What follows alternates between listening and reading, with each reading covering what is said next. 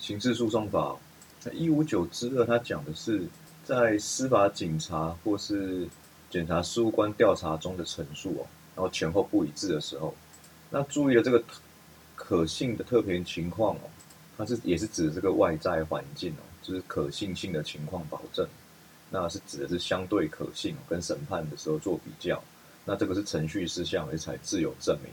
那一五九之三要注意的是要法定事由。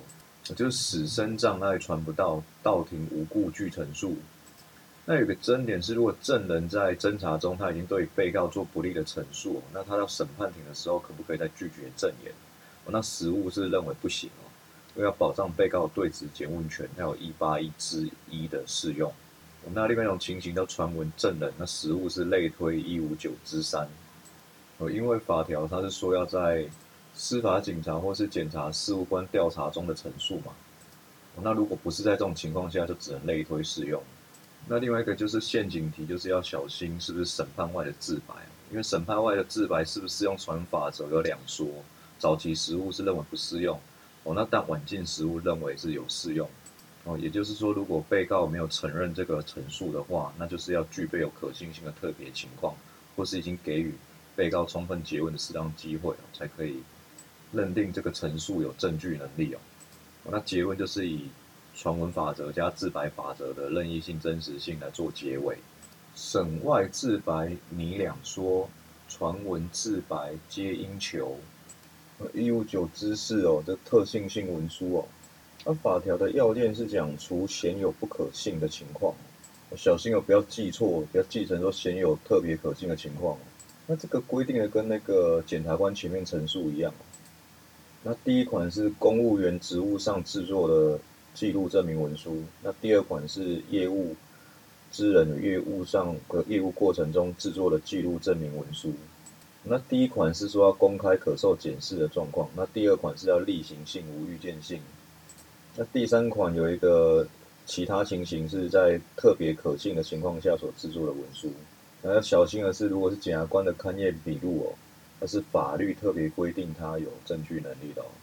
那如果是司法警察跟检察事务官的公务上制作的文书哦，再回归这条来处理。哦，就是看是不是公开可受检验啊，有没有给被告有对质诘问的保障啊？哦，再随便扯一扯就好。那如果考到境外笔录哦，就要一二三这样写。第一点，他从法条出发哦，说它是属于传闻证据，而且没有符合我们法条规定的传闻例外哦。然后第二个就要写到说，一百零七年第一次的决议哦，那实务上要容许类推一五九之三。那结论呢，就以乌龟玉镯法则来批评来做结尾。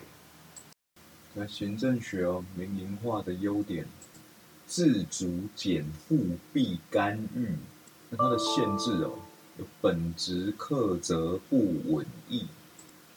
克责 accountability，学者吉伯特 Gilbert 的四大克责途径。哦，内部正式、行政控制、调查委员会双隶属的体制，行控调委双隶属，内部非正式，代表官僚专业伦理弊端揭发，代官专伦必揭发，外部正式。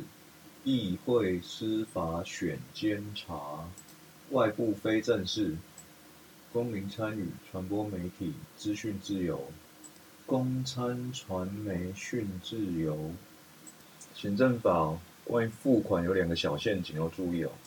内容限制条款它不是付款，而只是行政处分的效力的一部分哦。那法定义务的注记它也不是付款。那切结书的争议就写三说。处分外负担、准负担、行政契约、行政法把十八条，它裁量要考量的因素哦。就这个行为本身，责难程度生影响，那就行为人自己本身要考量的因素哦。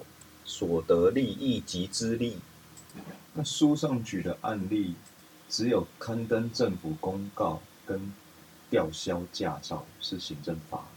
而且吊销驾照一到四至六九九要告知才能处罚，其他都是管制性的不利处分。而且如果定性是行政法的话，会有处罚法定原则的适用。第四条，只有法律跟自治条例可以定行政法。反面排除法的口诀：停止排除违法令，处分废保及执行，不利处分预防性。如果出到行政法法里面的一行为不二罚的原则，它有三种太阳。第一种是客观上看起来好像有一个行为。但实际上有违反多数的法规范，这时候就要用法规范的规范目的来切割行为数。那第二种跟第三种是继续行为跟接续行为，它可能只有违反一个法规范，那么他的判断标准都一样，都是用主管机关裁罚以后才会切断这个违规行为的单一性，处分送达切行为。此前违法莫再追，